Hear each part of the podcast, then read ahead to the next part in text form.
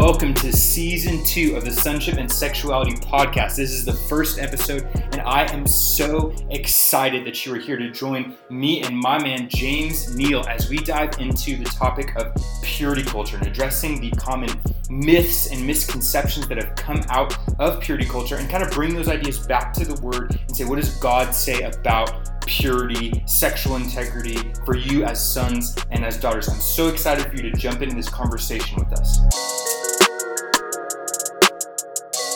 All right, what's up, everybody? Hey, I just want to welcome in our guest for this episode, the James Neal, out there in Colorado Springs, Colorado. What's up, my man? How are you doing? What is up, bro? So good to hear from you and to see you again. Yes, we are best bros. We have some history. Just to give you guys context, um, James and I went to school together. We're on our freshman wing together at ORU. Um, have some amazing memories that we won't get into because those will be an hour just sharing those stories on the floor. Things that were awesome, things that were a little edgy. I remember coming back after curfew one time because uh, we wanted to go see Iron Man 3. Yeah crazy back in the day. That Iron Man three. Um, were we chased by cops or security? we we we spent the night at IHOP because we were afraid to come back, even though we probably wouldn't have even gotten in trouble just for coming back. Um, but it's okay. We had great IHOP pancakes, and it was it was a great time. So had some great stories. Went on a missions trip together to Puerto Rico. That was super fun. Lots of memories on the playa back in the day. you saved my life, man. I broke my ankle and you carried me. I did. Baby. That's not the story you've told for years, though. You said it was because of me, but that's okay. We'll. Well, we'll the Lord softened my heart towards you since then. I have forgiveness. ah, forgiveness. Come on. So we did that. We started dating our girlfriends that are now our wives right around the same time. I think was it the same year that it we the same year, like or basically like the same month, in fact. Yeah. yeah. Yeah. He told me that he was going to become a missionary to China and I was completely unaware of what he was talking about. But lo and behold, he meant that he was pursuing a dating relationship with his girlfriend, now wife, China Neal. So to be clear for the listeners, this was Augustine's joke. Freshman year, yeah, because me and China were friends. He's like, "Oh, James, are you gonna become a missionary to China?" He made the joke for literally my entire freshman second semester, and I come I back did. the next year and I'm like, "Hey, Augie, I'm gonna become a missionary to China." He's like, "What? I have no idea what you're talking about." Are you not? Are you quitting school to become a full time missionary? I'm like, come on, bro. to be fair, it was after the summer and I hadn't seen you in a while, so I hadn't used the joke in a while. So fair, fair grace on grace, grace on grace. uh, and then you know we dated for well, not we dated. We dated our wives for a while. Yeah, just clarification in our in our days and times. Uh, and uh, then we eventually both got engaged to our now wives. Um, and then we were both in each other's weddings. That was super fun. Yes. Man, memories from that stories won't get into those either maybe we'll just rep- record an episode a bonus episode of all of our stories i'm sure i'm sure all of the listeners would love to hear at least maybe we need to bring Ali and China in on that because that would Ooh, that might help. That could be fun. That could be fun. no, but so James and I have just been connected for so long, and man, I'm just so thankful for your friendship, and uh, we just have so many great stories and memories. But what I'm most excited about is we talked about in college doing ministry stuff together in the future and we always prayed and believed it would happen. And now this is just one cool thing of many more to come i'm sure uh, just ministry crossover right? You know we yeah. love crossovers in movies when you know the different marvel heroes show up in movies and we didn't know they were going to be there. This is my marvel crossover moment. I get to do ministry with james and on this podcast. So Thanks for being here, man. Tell us a little bit for the listeners that don't know, kind of your current context. What's what's going on in your season? You're in Colorado Springs. What does that look like? Um, tell us a little bit about it. Awesome. So uh, my wife and I, we moved here about a year ago, a little bit over. Um, we were living in Michigan. We were on staff at a church out there. Um, and the Lord kind of put it on our hearts um, after discussing it with our new pastors, pastors Brandon and Octavia Cormier. Come on, um, shout out. Pastors of Zeal Church. uh, they invited us to come out and be a part, and the Lord pushed us out the boat. And so we moved here to be a part of helping Zeal Church launch. Um, and so that's what our context looks like here. Um, we were a part of the launch team and just getting it started. And it's been so wonderful to help add to the wonderful church culture and church history of Colorado Springs. It's very rich. There are a lot of churches here. Mm-hmm. Um, and so to add a life giving, diverse, multicultural, multi generational church to that pot of just loveliness has been really fun. Um, and so we get to serve there through worship. Uh, we're being associate directors of the internship there. Um, so uh, I work at Messenger International, which is the ministry of John and Lisa Bevere. Uh, I'm a relationship manager there. Um, so I deal with a lot of our partners, um, and my wife is an app designer for PushPay slash Church Community Builder. So come on, it's uh, it's been a fun season, uh, learning a lot about ourselves um, and the Lord. Uh, for me, moving is always fun because I'm a military brat. So my dad has moving all over the world and nation. Um, and so, besides that, I'm currently authoring my first book. Come on. Um, the book on honor, and it's about uh, generational honor between the fathers and the sons. So um, I'm excited to finish that, uh, obviously in the Lord's timing, because a good book at the wrong time is a bad book. So Come on. I want to write a good book in good time. So yes, and you're you're around one of the most prolific writers of our generation in the Beveres, who release a book all the time, just books all the time. So I'm glad you're uh, around such inspiration. That's super fun. And I can't wait to come out and visit Zeal Church because now my family's been there and I haven't even been over there. So I need to go pop in and see some peeps. And shout out to Pastor Brandon, who's killing it down there. We love Pastor Brandon and blessing all that he's doing. Real quick, I didn't even think about this until now, but maybe give a little plug for the internship because I know a lot of our listeners are kind of youth, young adults, and are prime time for such an internship. So, as associate director of the internship, tell us a little bit about it. Awesome. So, Zeal uh, Church is doing an internship for ages 18 to 24. Um, primarily for those who are in like a gap year, um, like those who are maybe not sure what they're going to do after or before college, or even I know so many so many friends who are in college and just needed a break, um, just to find themselves and find the Lord. Um, and so it's an excellent opportunity for young adults to come and serve in ministry. And whether you have a calling to ministry or the marketplace, there'll be so many things on the side of leadership and growth and even self awareness and how you show up in a room as a leader um, that we're going to be discussing and growing. So this year, uh, we finally closed. So you missed this year, but next year we would be happy to have any young adults who are curious, maybe the Lord's been calling you, putting something in your heart from Colorado Springs or um, just the area.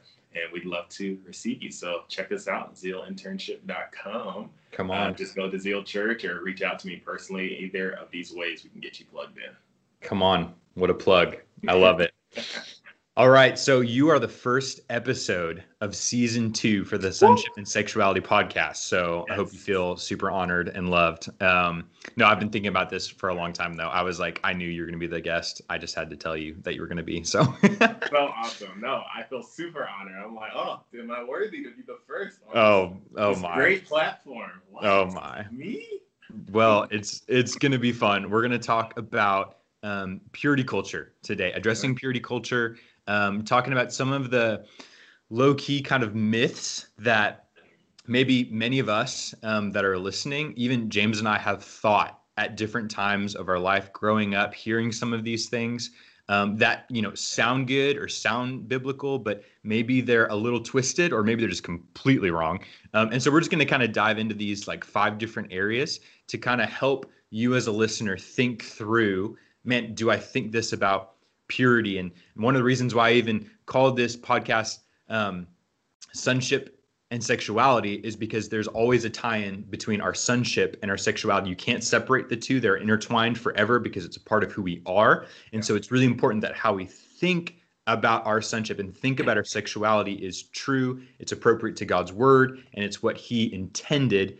Um, and so we're going to talk about that today. Um, through purity culture. And so before we get started, though, uh, every guest that I'm having season two, I'm going to have them answer this question. So you're going to be the first. any other people that are listening and you're going to be a guest in the future, you have a heads up. But James, you're going to have to get it raw. He doesn't know what the question is. It's Oh, super no. intense. It's super real. So here it is. And and there's a lot of pressure on this, okay? Cuz Oh, you know, this this sponsor may be listening and you might get this. So Oh listen. no, I'm nervous. It's nervous. It's okay.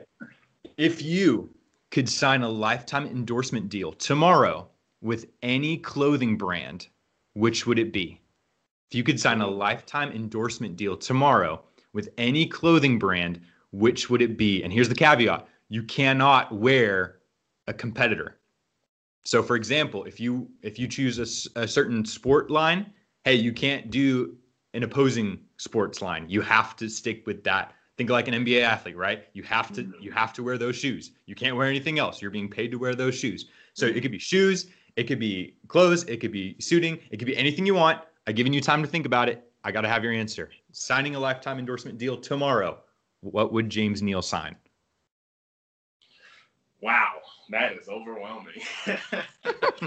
so, I mean, clearly, I have to pick a clothing line that in, that has encompassed in it all things that I need. So, I need shoes in there, I need clothes, Mhm. outerwear, Mhm. maybe even some hats. I need to be able to get that from one place. So, the best people they specialize, so that's hard. Like, I Yeah. have a guy for hats. I have a Yeah. guy for shoes. Yep. Yep. Um, If y'all don't know, James dresses really well. Check him out on Instagram, even though he never posts. But it's I great. try my best, guys. I try to bring some flavor to Colorado Springs. Here, they like to wear a lot of chacos. Ooh, Colorado Crocs needs it. I, ugh, Crocs. I've seen Crocs everywhere Yep. lately. I'm like, Yep. what are we doing? Is Nope. this back? Nope. Um, tank tops in the winter, we don't do that. So we don't do it. trying Nope. to educate the people of Colorado on all things nice. I mean, if I was to pick right now,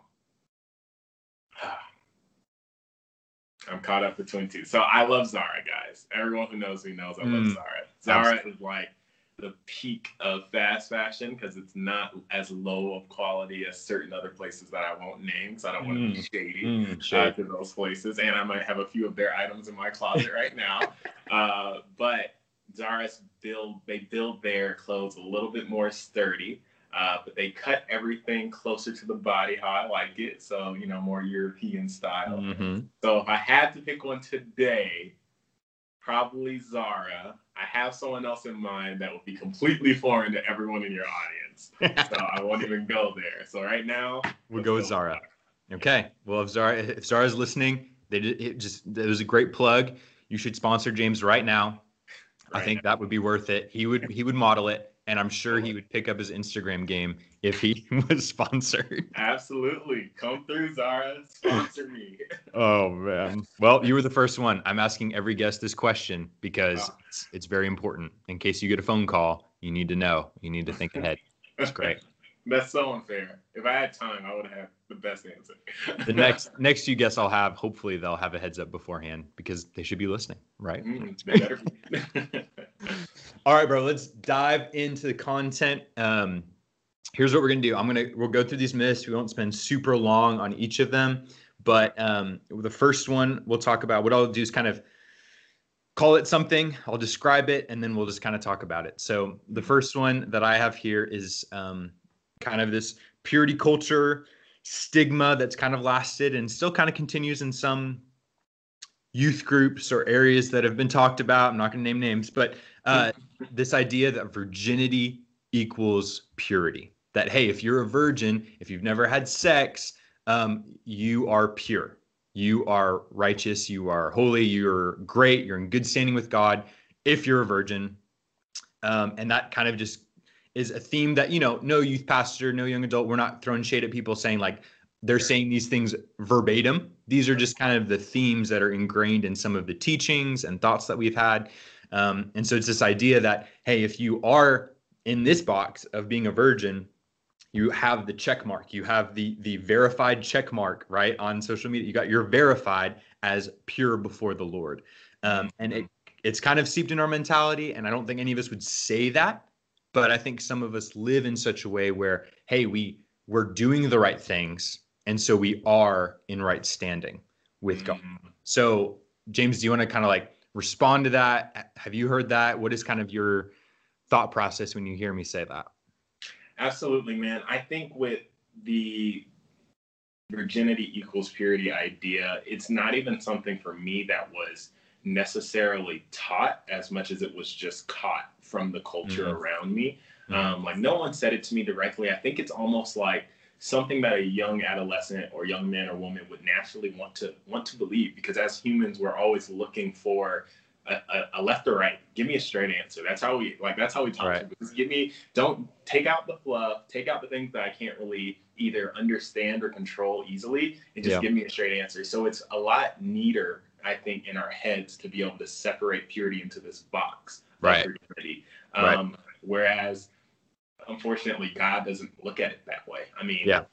Isaiah 64, our righteousness is filthy rags. So right. if our best day is filthy rags. I, I, mean, I don't think we get to dictate, you know, what gets us into that pure because you, are talking about purity as this giant overarching theme, right? Mm-hmm. And we're going to boil it down to one technicality. Not that it's right. important, but I mean, you and I, we lived in the same floor. We knew many guys who weren't technically violating the virginity line, but mm. the purity line was way, you know, mm. way past them. yep. Yep. Yep. Yep. Um, and and that's what I think it is. You start you start playing with technicalities at that point, and you kind of set people up to believe, well, as long as I don't cross this line, the Lord will still accept me. Right. Um, and you're playing the how close can I get to the edge of the cliff game ultimately, right. as right. opposed to I want to pursue the Lord with purity of mind purity of heart. Blessed are the pure in heart, for they shall, shall see God. You know, Come on. it's not a purity that can solely be based on one aspect of who we are yes. in our bodies when yes. there's so many things competing uh, yep. for, for purity within ourselves. Yep. No, I completely agree. And you took the verse right out of my mind is like Matthew 5 8, right? Blessed are the pure in heart, for they shall see God. Yeah. So this idea of like um, Jesus is looking at your heart, you know, he and he's looking at that, and he's it doesn't say blessed are the virgins, right? So the pure in heart. And you know, people right. make mistakes, or you know, and I've even had people message in on the podcast of like, well, what if something was done to you in your past? What if you were taken advantage of? What if you were abused? What if you were raped? And this whole idea of like, technically, by the standards that you know we say, you're not a virgin in those moments.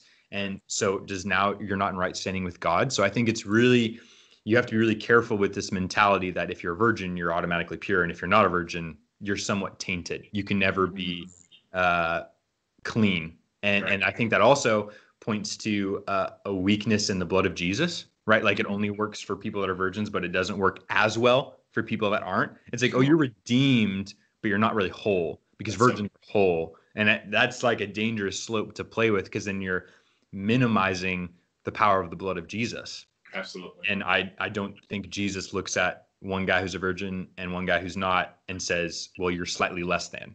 Because then you do that with every sin. You know, you do that right. with anything. And so I always tell people in examples, if we, this comes up in conversation, is I'll tell them, well, I'm not a virgin anymore. I'm not. I'm married. so I'm not a, I'm not a virgin anymore. So like, what does that look like now? Because mm. if that holds true before you're married, it's like, well, oh, but you're married, so it's fine. But then yeah. we cannot equate virginity with purity because you and I both know you and I have to keep our hearts pure and our minds pure even after we're married, right? Especially. It doesn't just be like, yeah, exactly. It's like, oh no, we are living as married men in a marriage where sex is a part of that marriage. And so then we're looking out and saying, our our experience our eyes are open to sex more than they've ever been open before. And so actually we have to protect it more so than yeah. before.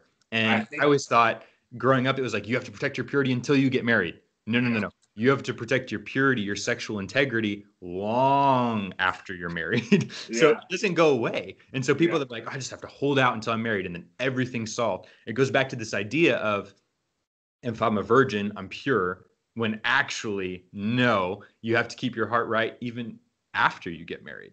Right.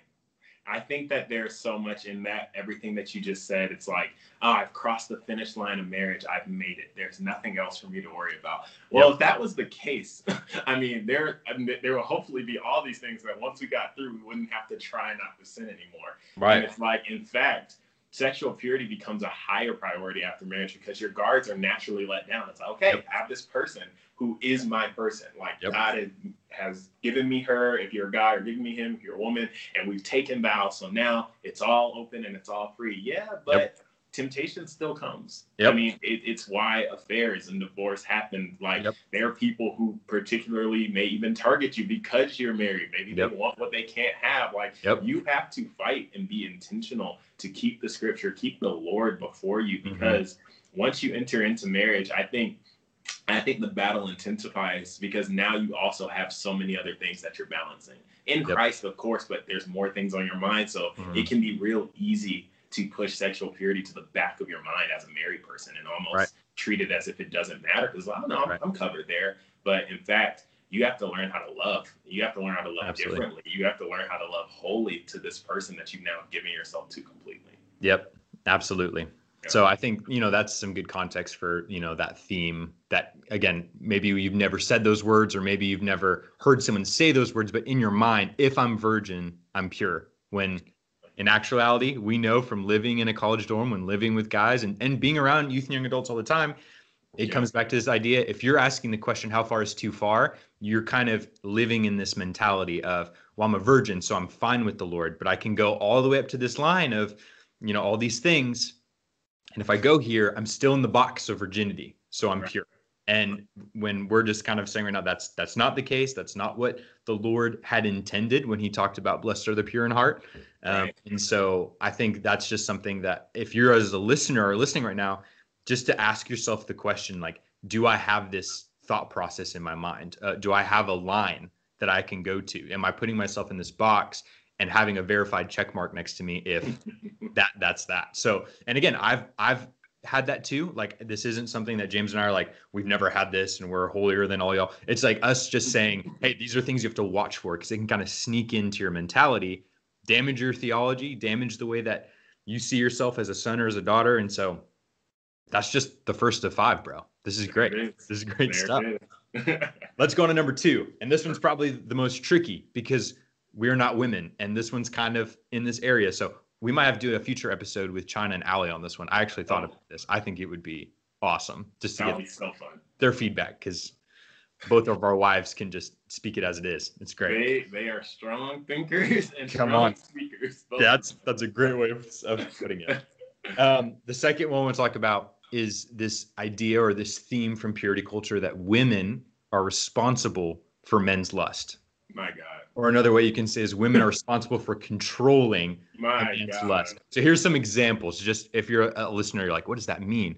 It's this idea that like men are innately more sexual than women. So women have to be responsible to keep their brothers in Christ, we love that, from stumbling, right? So it's your responsibility as a woman to make sure that I, as a man, don't stumble. How do I do that as a woman? It's, hey, you need to make sure you dress a certain way and you have to act a certain way. And if you if you act outside of that and a guy lusts or a guy comes on to you or whatever, it's your fault as the woman because you led him into this. And again, these aren't things that people might necessarily say from a microphone, but it's this idea that I, I've heard a lot of women really struggle with. And honestly, this kind of leads to the Me Too movement that was, you know, very recent, still kind of continuing of like they didn't feel like they could say things because they felt guilty of saying like well i dressed this way so i deserved what happened. I was in this situation and so you deserve to have whatever happened to you happen to you which is obviously totally wrong totally not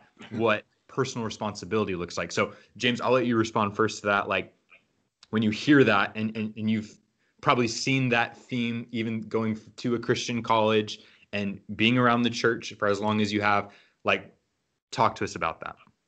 First, let me just repent on behalf of all men.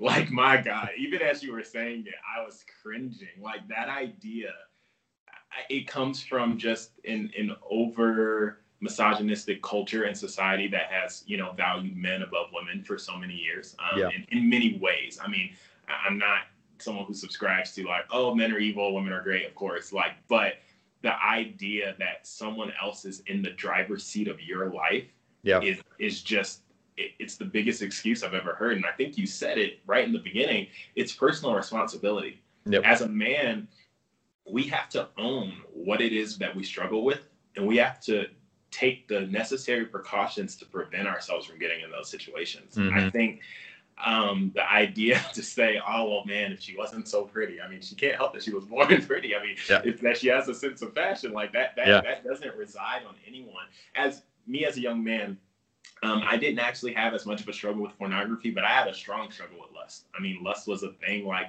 I, I believe you know, for those who try to be self-righteous and say, "Oh, well, I never actually clicked on any a video." Well, I mean, you have eyes and a brain with a TV screen inside. Yep. You you can create every video that you think that, mm-hmm. that, Oh, I'm not as dirty because I didn't do it. You yep. probably did it just in your head.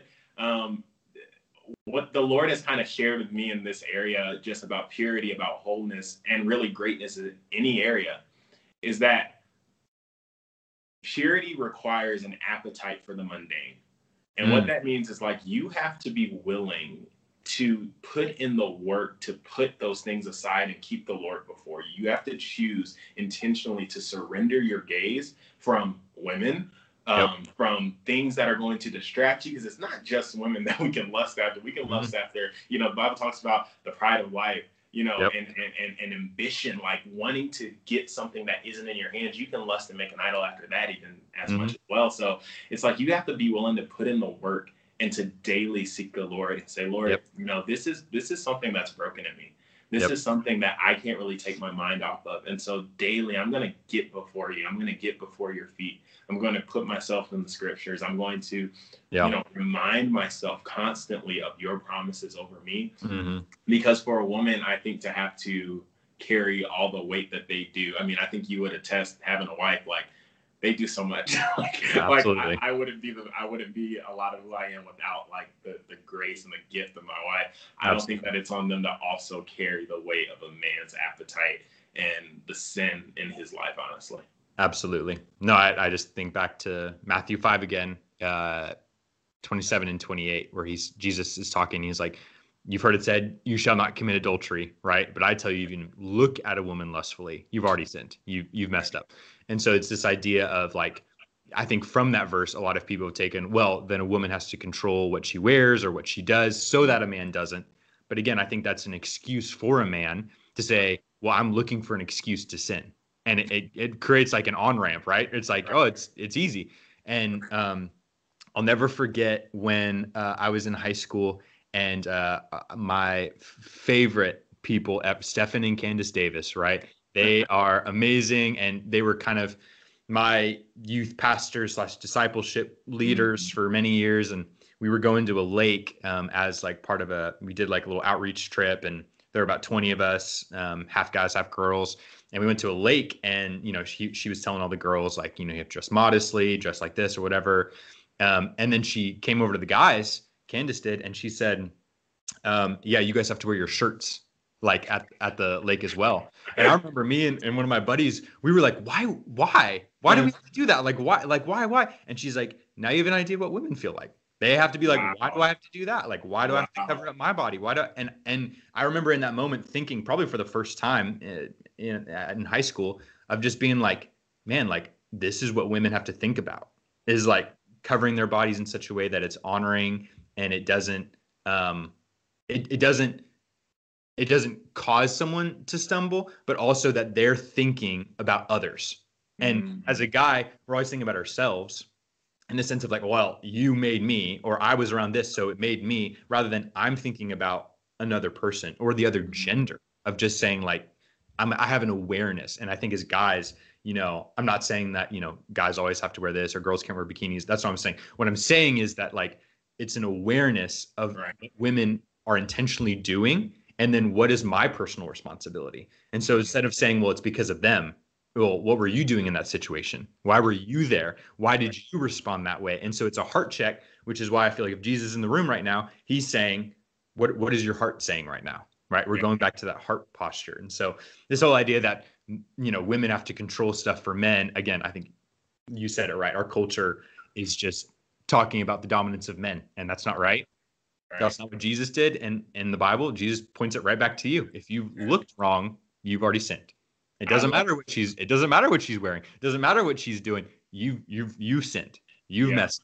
So I love that you gave a proactive approach too. It's not it's not like you're this innocent lamb waiting to be oh yeah caught off guard by a woman who has shorts on. No, like being mindful of what you're doing. I love what Candace said because yeah, modest is hottest for everyone. Mm, it's not yep. just modest is hottest for. Everybody. Everyone because we don't know what our neighbor is struggling with. So for their Yep. sake, how act how proactive are we going to be? Yep. Just for the sake of others. Like and that's what the Lord teaches us to do, to be aware. So I love that Yep. you gave that, that other side of it. Oh, absolutely. And I'll just say this to the dudes because I can say this to dudes. I can't really speak to the women. We'll let Ali and China do that in the future. But for for the guys, like I think you know we look at stats and stuff. More and more women are looking at pornography, right? More and more women are being engaged visually by what's going on. I think a lot of it's movies and TVs. I mean, you you look a lot of shows now, and it's like the people watching a lot of these shows. Let's talk like these historical dramas, right? most historical dramas have some super vivid sex scenes and stuff.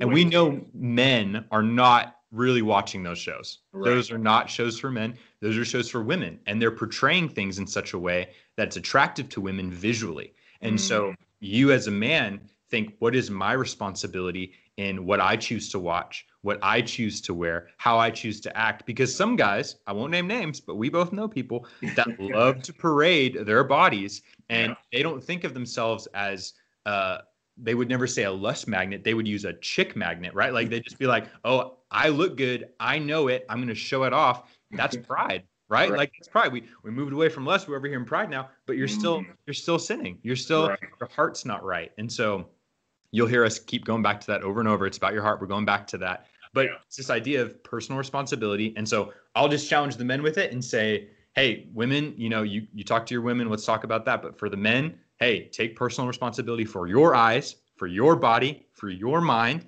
and let the lord deal with the women in theirs as well personal conviction personal responsibility i'm not going to say anything else We'll do a we'll do an episode for both guys and girls entitled "How to Not Be a Thirst Trap." there we go you already got the title perfect let's do that no less traps All right, let's talk about number three. This one will be fun and probably uh, pretty short because I think this has got a pretty uh, simple answer. But Right. it's this idea of the flipped switch.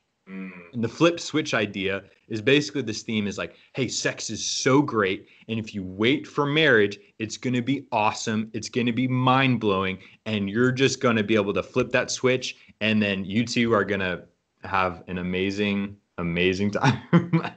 now, it's like, uh, you know, I'll, I'll let you respond to that first. But it's this idea of like, it just happens. It just falls into place. It's just like because you were pure, the Lord rewards you with great sex, like right away. And we think this, and I, I think like even like I thought that in some way of just like, oh, it's like this spiritual blessing of just like boom. You know what I mean? Like I don't I don't know how to else to explain it. Maybe maybe you got better terminology for it. This idea of like God's like, good job, my son, good job, my daughter, you made it. Here on the other side, Holy Spirit, give this extra anointing, and then just great everything works and it's it's beautiful um it is it is awesome it is beautiful it is great but talk to that flip switch mentality a little bit having now been married for are you four years married four and a half years. Let's go. August. i'm gonna be five in may so i'm just i'm just a little bit ahead of you Just a little bit, man. You're right there. Listen, lead the way for us. Make the path straight, John. Make the path straight. Amen. No, man. I my summary of the flip switch idea is it's a lie. like, like there's no better way to say it. It's just a lie. Like, Yep. it- as much as it would be wonderful for that to be the truth, it's Mhm. not. Like, even four years in, um, I think most most married men, um, maybe who saved their virginity until marriage, would say like. I'm still exploring and learning my wife in so many ways, and I think it's a gift. Like Yep. for me, I don't want to be bored um, with Yeah. my wife. Like, oh, okay, it's been six years. That's it. Like, no, I, I think four years in, we're still learning and discovering so much about each other sexually and within the bounds of marriage that are like that add to that experience. yeah But I would be lying if I said, oh, because we were both virgins, the first night was just fireworks. No, it was a little awkward. It's a little clunky. You don't Yeah. know exactly what it is you're getting into. Mhm. And I, I, actually believe the Lord designed it that way because guess what that gets to breed? Good communication. Like mm, it teaches you how to talk. And that's something I know my men out there, we struggle with a lot. Sometimes we don't have the right words to say. And when yep. we feel something, we just want everyone around us to understand it. Well, yep. guess what?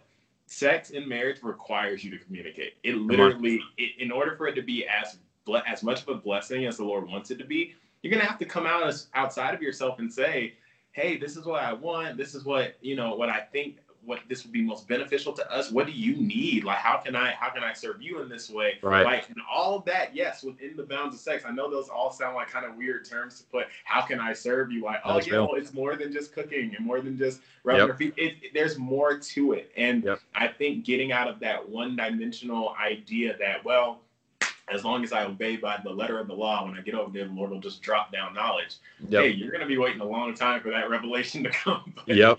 Absolutely. And it's this idea too that of like you've earned something, right? Like, right. well, because because we did it pure or because we abstained before marriage and all this kind of stuff, um, that like we're due something. Like we we've earned this reward of just like great sex right off the bat or within three years or whatever it is. Like people have to find a rhythm and figure each other out and learn each other's bodies. And like that's like you said, it's that's part of the gift is like right. discovery. And I think for men, especially, it was designed that way because we love to like figure things out and discover. And it's like we learn something, it's like this works, and then it's like next week you're like, oh, that, that does that doesn't work anymore. It's this idea of it's a person, right? And that's where like pornography and stuff is like just adds to this idea of like, well, sex is just great if you always do this, if you do this, if you if you act this way, um, if you if you do it in this way, it's like then you'll always be great. She'll always be great boom mm-hmm. like easy cookie cutter and that's what i think men find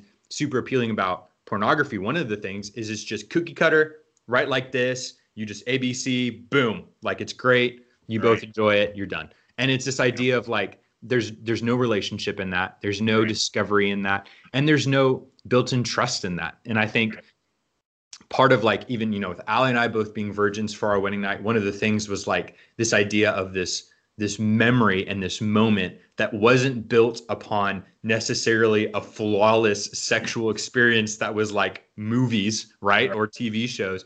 It was this idea of like authentic, true, binding, and right. just moment where it's like it wasn't because we performed really well. Mm. It was mm. just this idea of we're with each other we're yeah. with each other and i think that's why god intended it that way is it's this binding this two becoming one flesh idea right. of just us binding together and because of that we build on that you know every day every week every year it's just like this idea and, that's why i always thought like people that were like oh sex is way better you know after 20 30 40 years of marriage and i was like yeah i, I don't know about that you know i'm, I'm gonna prove them wrong type thing right. but now i'm kind of like I can see how that's going to be. I mean, I've only been married for like five years, and I'm like, yeah. we can only go up from here. We can only get better and better and better. Not because it's bad, but because it's like this good, and it can only get better, right? Yeah. If we learn to communicate, if we learn to talk, if we learn to build relationship vulnerability outside of the bedroom, it's like we do this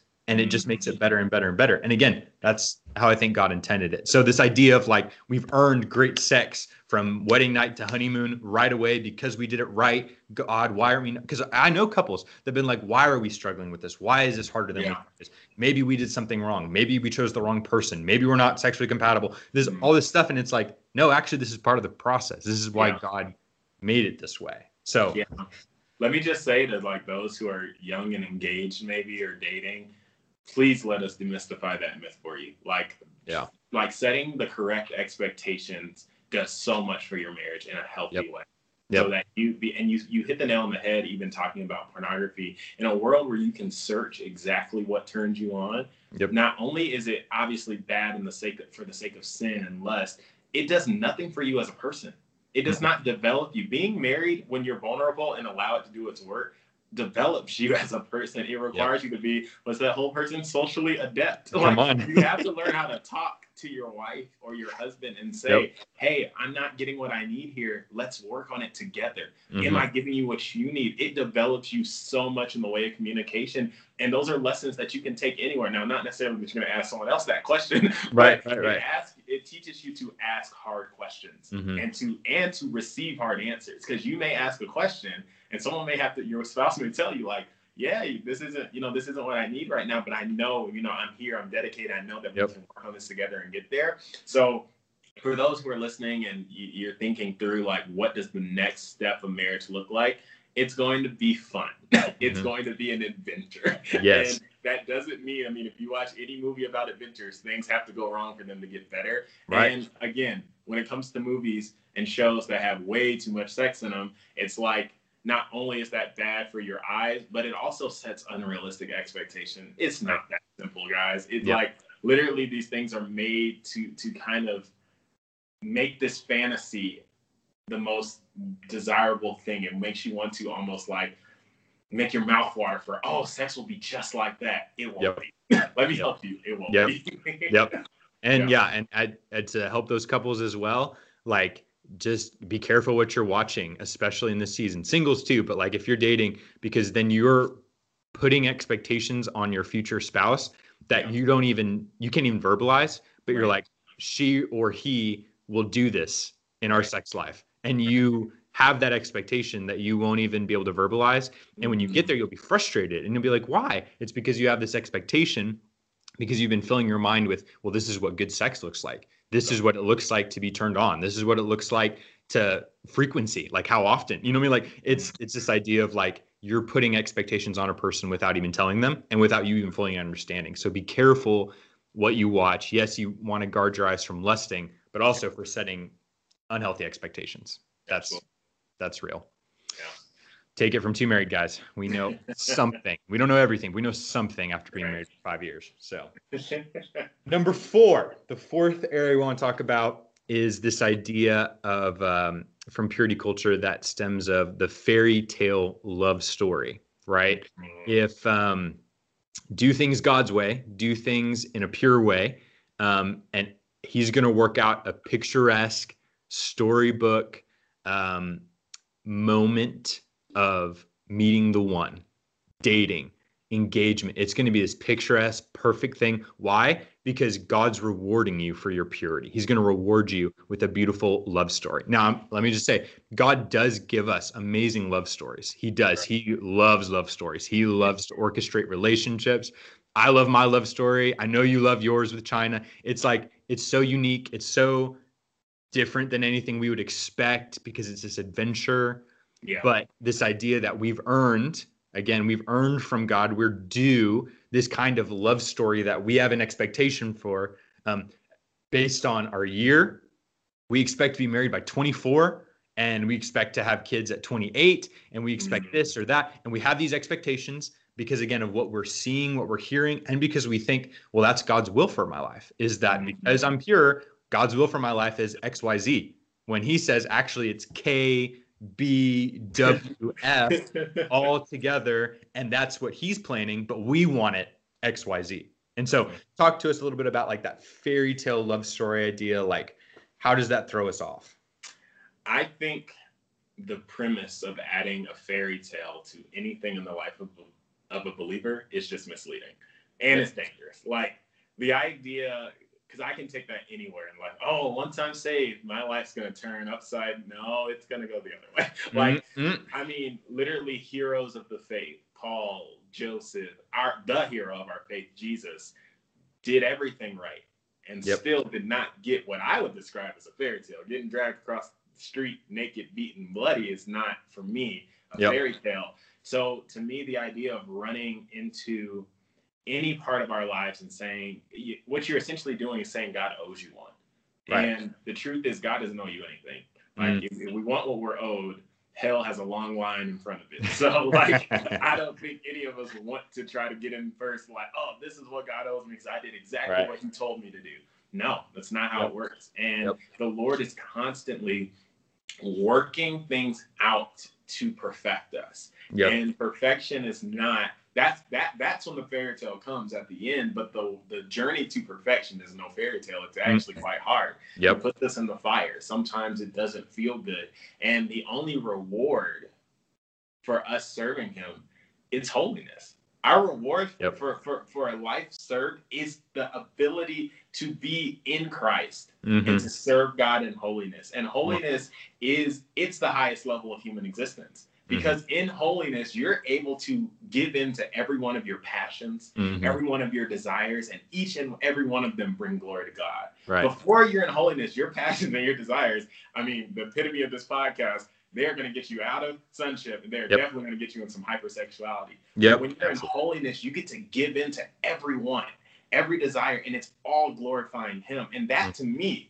based off what we see in scripture that's our mm-hmm. reward is that yep. we get to be a son of God. We get to find ourselves in Him and we get to serve the one who ultimately serves us. You said you love your love story. I love my love story. Well, this whole game of salvation is one big love story. Come it's on. about a God who was separated from the one he loved. And yep. I love to when I when I'm talking about uh, the veil being torn um, and how you know when sin when sin was keeping us from god there was a veil between him and us and when the veil was torn we gained access to him no he gained access to us he was yes. waiting eagerly outside of that veil that sin had us in mm-hmm. and he mm-hmm. was able to get to his bride that he longs for that that's the greatest love story so i love that and I, I i just love this idea of like it's it's god's pursuit of us not yeah. our pursuit of him even though we are called to pursue him and to go after him. But this idea of like he went the 99, right? Like he went the 99.9, like he's there. All you have to do is just reach out your hand. That's it. It's like just put your hand out. He's there. He's that yeah. close to you. Yeah. And and I think sometimes with this idea of like the fairy tale love story is you can slip into this prosperity gospel almost mentality mm-hmm. of like it's a prosperity dating gospel. Talk about that, Augie. Do the right thing, get the right result yeah. act a certain way, get yeah. the get the person you want to marry. And I think when you have a um, prosperity dating kind of mindset, we saw this a lot at ORU. Not going to name names, but there were people that were petrified or just straight up on their high horse about going out with anyone because mm-hmm. they had this idea of it has to look this way. Yep. Because it has to look this way. If I operate outside of this, I'm going to miss the blessing.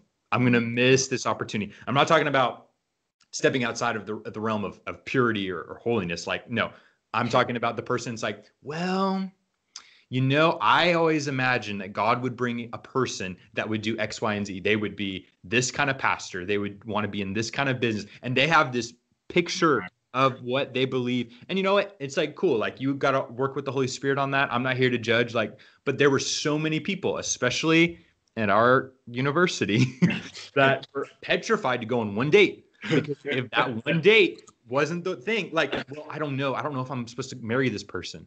Well, how do you know? You've never you had coffee with them. Go for coffee coffee. A coffee does not equal a wedding ring. like it's just oh, hey, it's a coffee. But when your husband or wife was supposed to order a flat white mocha and instead they ordered a venti grande, like people will lose their mind. I mean, that's literally how they operated. It was like, oh, they didn't do exactly what I, I thought. I heard the Lord said. So it throws off the fairy tale. It throws off yes. the story.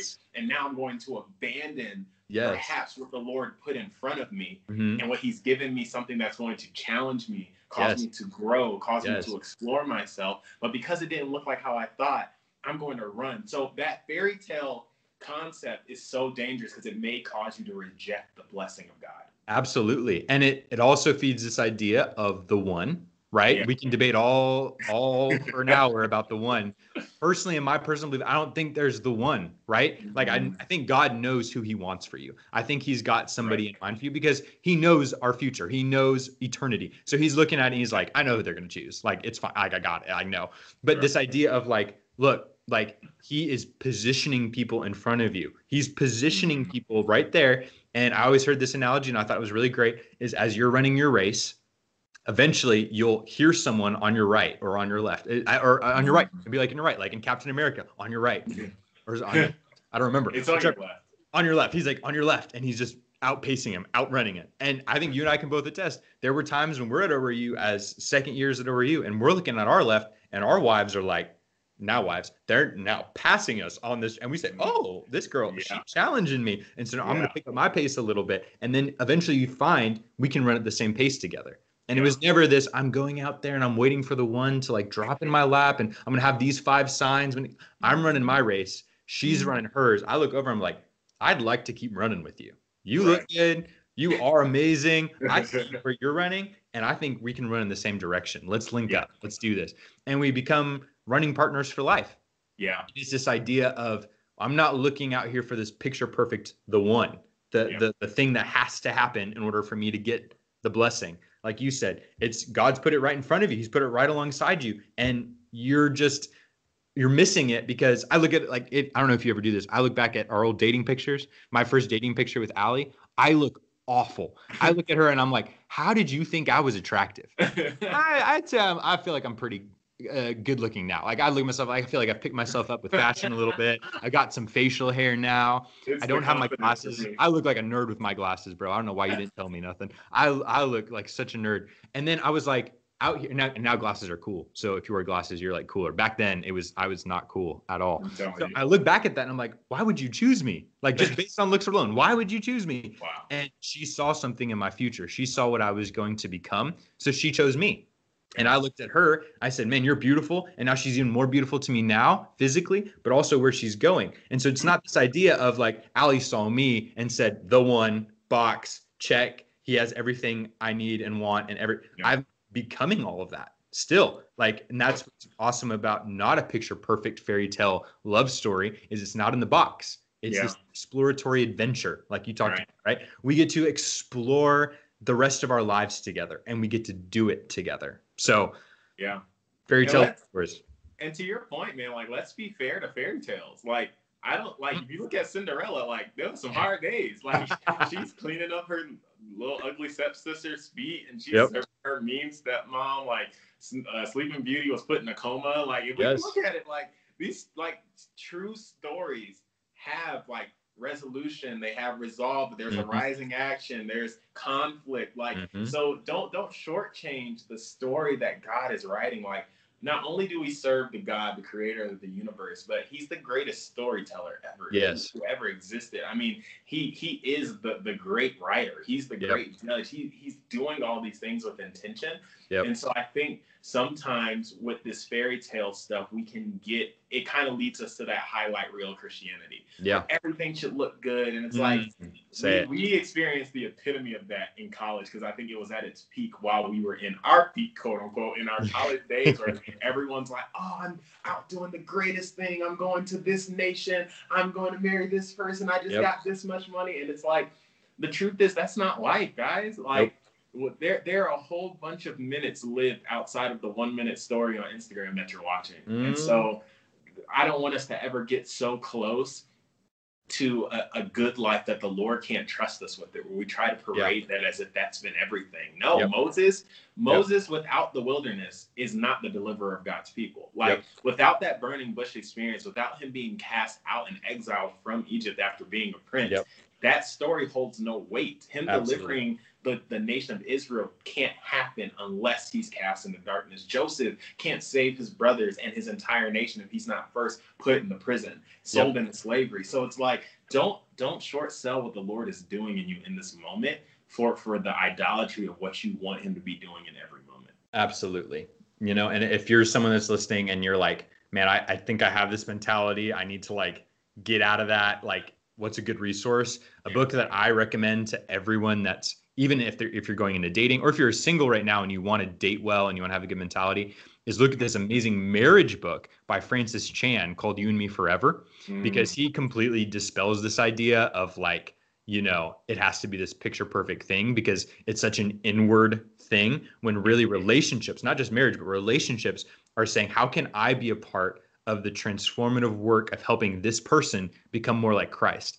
And the whole mm. premise of this book of you and me forever is that um, your spouse you are helping them become more like jesus and the goal is that when they stand before jesus and you stand before Jesus, you will do so separately. You will not be Mm. standing together in front of Jesus. You will be standing solo by yourself. And he's going to ask you, Did you love your spouse? Did you honor your spouse? Did you pour into your spouse so they become more like me? And it's this idea of totally out of side of the selfish love story idea wow. that's all about us. And wow. it's, oh, my primary goal in loving Allie in our marriage and through dating and engagement is how am I helping her become more like Jesus? How am I, Holy Spirit, use me to do that for the rest of my life? That's the mm-hmm. commitment of marriage. And so, if, you if you guys are looking for a good resource, I'd highly recommend that book. Allie and I have read it twice. We're going to read it again this year, just because it always like puts your mentality back off of from selfishness to selflessness and putting it back mm. of like lord would you increase? Would we decrease? Would what i want decrease? Would what you want increase? And so if you're a listener you should you should pick up that book. It's it's a golden golden nugget right there. Wow. Wow. Gold. All right last one as we kind of wrap up um, this episode is this idea of what i call the spiritual acceptance ticket and is this similar to the first point we talked about of like having God kind of accept you um, because you are a virgin and because you've remained pure? But it's also this idea of like you have to be pure. You have to um, you have to be pure in order to be accepted and loved by God. And sure. this idea of, you know, if you are um, if you have messed up, if you know many guys, many girls that are listening to this, they have messed up. You have lost your virginity. You are stuck in an addiction to pornography. You are just battling a lustful mind and you're just saying I have to clean myself up to get pure. I have to I have to do something to get to the place where God can love and accept me. And so James talked to us about that a little bit of just kind of this idea that purity culture, I think, kind of said like, you know, if, if you want to really be loved by God, you have to be pure. Kind of, you know, it's kind of a, a convoluted area talk to us about that idea of kind of being loved and accepted, but struggling with impurity, lusts. Yeah. So I think one of the best ways to tackle this topic is to reveal the truth about purity and that it's a continuous race. Mm. Purity is not uh, it's not a ticket that gets punched and once you're in, you're in. It's it's similar, you know, there's a big debate about once saved, always saved. It's yeah. once pure, always pure or is it something that you have to maintain? Psalms yeah. 119 and 9 says, How can a young man keep his way pure? And it's by guarding it with your word. Now, he uses yeah. the word keep. So that means that your way of purity yeah. can vary. It, it will yep. go, you, but you have to maintain a standard yep. and, a, and a mandate of purity as you are going. Mm-hmm. It is mm-hmm. not something that, oh, I'm in the purity club. I'm all good. I don't have to look back. I don't got to check up on myself. I don't need accountability. I don't need covering. No, mm. you need all of those things to keep your way pure. Yep. And I think sometimes we, again, like we talked about it earlier, human nature, we want a quick fix. We want the we want the one size fits all. We want the three in one shampoo. No, no, no, no, yep. no. You can't have three in one shampoo and body wash and conditioner. You're dirty. Yep not using yep. the right products. Like you need mm-hmm. something for your body, you need something for your hair, you need something to replenish the moisture in your hair. Like, uh, oh God, we in the same way. Purity is not this one-stop shop. It is something that you maintain for your entire life mm-hmm. by guarding it with the Word of God. Yep, absolutely. And it's this idea too that I think the enemy loves to use is you have to clean yourself up in order to get to Jesus, mm-hmm. in order to get to God. So for a lot of people that have messed up, that have, you know, um, that are stuck in an addiction or whatever, I don't want you to think or feel that you can't approach the throne until you've like dusted yourself off, changed your clothes, all that. Because even if you do everything, you know, the Bible says our righteousness like filthy rags, right? We do everything right and we're still filthy. We do you you never messed up. You never lost your virginity. You've never looked at porn and you're still filthy rags. Like you are nothing without Christ's blood. And it comes back to this thought that like the prodigal son, right? In Luke 15. Hey, he he came back with a speech. He came back prepared to clean himself up to earn his way back into his father's house. And yet his father runs to him as he's kind of plodding along back up the path. Father runs to him, embraces him in his filth, and then without the son's even full repentance barely gets the words out and the father says get a robe get shoes get some nice yeezys up on him get the ring out i'm bidding yeah. out the best stuff for him oh and by the way let's do a feast and the son hasn't done anything to earn any of that acceptance or love back from the father except show up. Yeah. Just shows up and his father's like, yeah, forget all that. Forgiven, covered. Hey, there may be consequences for that. We may have to like do things differently. You may need some accountability with finances from here on out. but absolutely. But, the, but from this point on, I love you and accept you. And yeah. and that's, you know, and then we know about the older brother and how he had a hard time with that. And so this idea of like, hey, you don't need to clean yourself up and you can't clean yourself up if you want to come back allow the blood of christ to come just wash over you by simply just showing up and saying god i'm sorry i need to be clean and i need you to make sure i'm clean to to clean me up to purify me um first john 1 9 right if we confess our sins lord you are faithful and you are yeah. just and able yeah. to forgive us and to purify us from all unrighteousness not just to forgive us but he's also able to purify us from all unrighteousness. And I think that's the the greatest thing I want to hear because most of us have somewhat of a damaged sexual past. Absolutely. Most of us haven't gone into marriage and just been like, yeah, it was great and no real problems, no real struggles, no real lusting. we right. all are struggling in different areas. Right. And so I want you to feel that there are no spiritual timeouts. There are no self cleanups in order to allow God to start working on you in this area. You do need help. You do need to come under covering and accountability and all that. But you don't have to like do six months of not looking at porn or hey, I haven't I haven't, you know, lusted in like a week. So now I'm like better and I'm in God's graces. It's yeah. this idea of no, actually, he does that. You just come to him. Absolutely. And for those people who have uh, like you said, what we call a colorful past, like because we all have them in some way, shape, or form. Yeah. But if you fall into that category, it's like, oh, I don't have my virginity anymore, but I'm still pursuing a whole marriage. I'm still pursuing a whole relationship. Let's talk about the work of Christ for a minute. Second Corinthians five: If any man be in Christ, he is a new creature, and behold, old things have passed away. That's everything.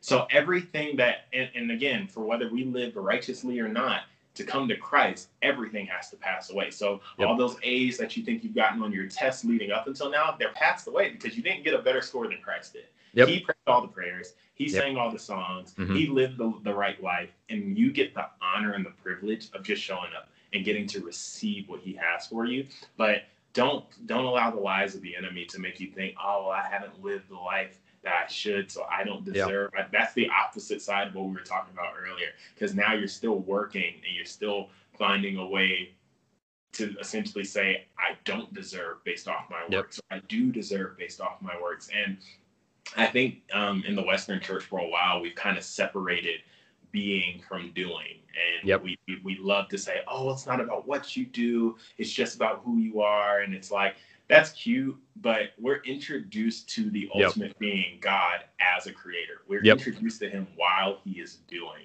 And Absolutely. so, you know, God forbid for us to strip love of its duty. Like mm. love in its mm. being state still has work to do. James yep. says, you know, show me your faith without your works, and I'll show you my faith by my works. So there yeah. is there is something to do, but Christ is going to give you the grace to do Absolutely. each and every one of those things, and it's going to be birthed out of a place of love. Absolutely. And I think, you know, we could give you 15 practical things you could do to yeah. help you. But at the end of the day, if your heart's not right in it, if you feel like you have to strive or earn that blood of Jesus, that that forgiveness, that acceptance, then I could give you 15 things, you do them all, and you're still gonna struggle internally because your heart's not mm-hmm. right with it. And so that's our goal, even in talking with you guys about these five things, is to kind of help you guys ask yourself, why do I think this way? where did that come from and how do I like change that? Again, a lot of these aren't even like heretical, right? Like 100% heretical. A couple of them are. But this idea of like I got to shift my thinking a little bit. I got to I got to bring it back to the word, bring it back to godly counsel and community and say, "Okay, I can live differently, but I have to think a little differently. My heart has to make sure that it's it's set on purity. It's set on the purity of Christ, not my purity of willpower because right. that will fade. It's right. this idea of like I need to make sure that in all five of these things, it's a self check, like it's a yeah. heart check. And you know, James and I can say like we would be lying if there were times that one of these five things we didn't fall into a little bit, slide into our thinking, and we oh we got to change that up because like James said, it's a it's a journey of purity. And one of the reasons why I, I harp on sexual integrity is because I think purity and purity culture has kind of gotten a bad rap, right? Like it's gotten this rap of like it's legalistic, it's about these things, checking boxes, and it's about unfulfilled promises. Because purity culture promised this and it's not delivering. And again, it's this transactional type of um, expectations. Yeah. And what I want to challenge listeners with in this is hopefully you're hearing James and I talk that you kind of ask yourself these heart questions so you don't set yourself up for disappointment and you set your expectations on what Christ has in store for you rather than you saying, um, here's my expectations and here's what I expect from what the Lord is going to give me, rather than saying, Lord, how can I serve? How can I come low? How can I help my future spouse now by becoming the type of person that you can use to make them become more like you? Mm-hmm. And so it's this kind of thinking and um, adjustment that I would challenge you as listeners to really just sit down and think about, get in the word, ask Holy Spirit these questions for yourself. Like, don't just take James and I's word for it. Don't take any pastor's word for it. Get in the word, go to the scripture. And I, I think it's it's worthwhile because you don't want to carry those kind of unhealthy expectations and things into your future marriage, into your future relationships. So hopefully that was helpful for you as listeners. James, I'll give you the last word. Any final nuggets of truth, wisdom, practicality, or anything that you want to leave with our listeners? Honestly, I just want to one to the listeners just encourage you to continue your walk. Um, honestly, resources like this podcast are so pivotal. Um, I think my favorite episodes from uh, season one were Others May, but you cannot. Um, there were so many good nuggets that you put. And I just want to say to you, Augustine, in a world where the sheep of God have their appetite whet for charisma and personality alone, the burden to share substance is so great. And yeah. so I just want to shout you out and appreciate you for creating a platform where substance is at the forefront. What God is saying is at the forefront. We're not here to, you know, be super fun personalities that shake and jive and make everyone laugh. And that's fun if you can do that while sharing substance. But the point is that we get the word of God into you. And yep. I just love that you're doing that here. So anyone listening, keep listening because the Sonship and Sexuality podcast is doing that in such an amazing way. Um, and and just don't let any truths from people, don't let those usurp the truth of God. I love Come what on. you said that we we are encouraged in the word to test everything, mm-hmm. even the words that we're speaking now. Take it yep. to the word. Take it for yourself. Use these resources. Don't rely on them. Rely on the word of God yes. as you pursue purity and